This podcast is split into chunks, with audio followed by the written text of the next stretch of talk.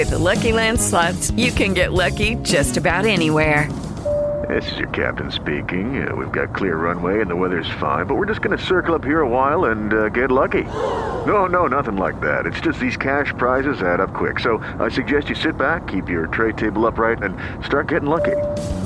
Play for free at LuckyLandSlots.com. Are you feeling lucky? No purchase necessary. Void where prohibited by law. 18 plus terms and conditions apply. See website for details. Caffè 2.0. Internet dalla parte di chi lavora. Con Valentino Spataro.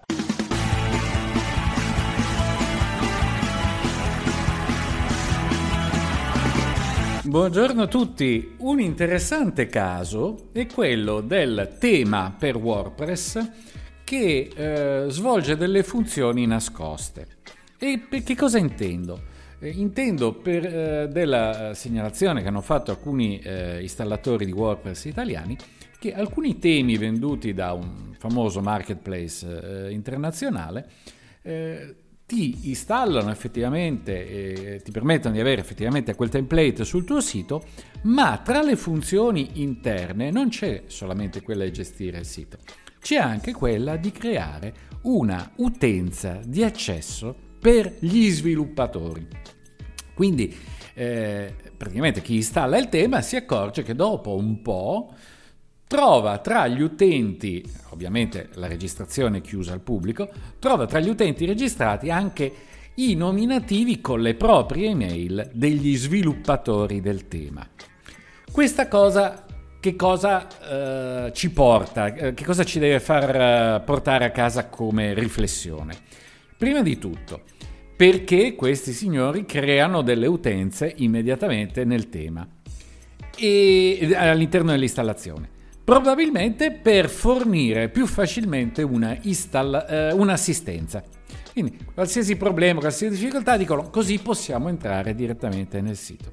Seconda considerazione, che questa cosa possa avvenire al di fuori e senza una ampia informativa che la renda evidente, crea dei problemi a tutti gli italiani o comunque gli europei che sono soggetti al GDPR, perché devono indicare tra, mansio- tra gli utenti autorizzati e quindi mansionare queste persone. Se queste si installano e svolgono delle potenziali funzioni di assistenza, ma eh, non lo chiedono espressamente, non lo, non lo sviluppano con del codice a parte che viene attivato solo dopo un'espressa richiesta, ecco, dobbiamo crearci, eh, porci dei seri problemi quando copriamo questi temi altrove. Ok?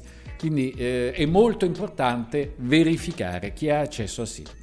Escluderei completamente un attacco al, all'installazione perché tipicamente eh, chi eh, entra dentro il nostro sito non lascia la propria email ufficiale. Ecco perché dico in questi casi molto probabilmente si parla di assistenza e non di violazione del sito.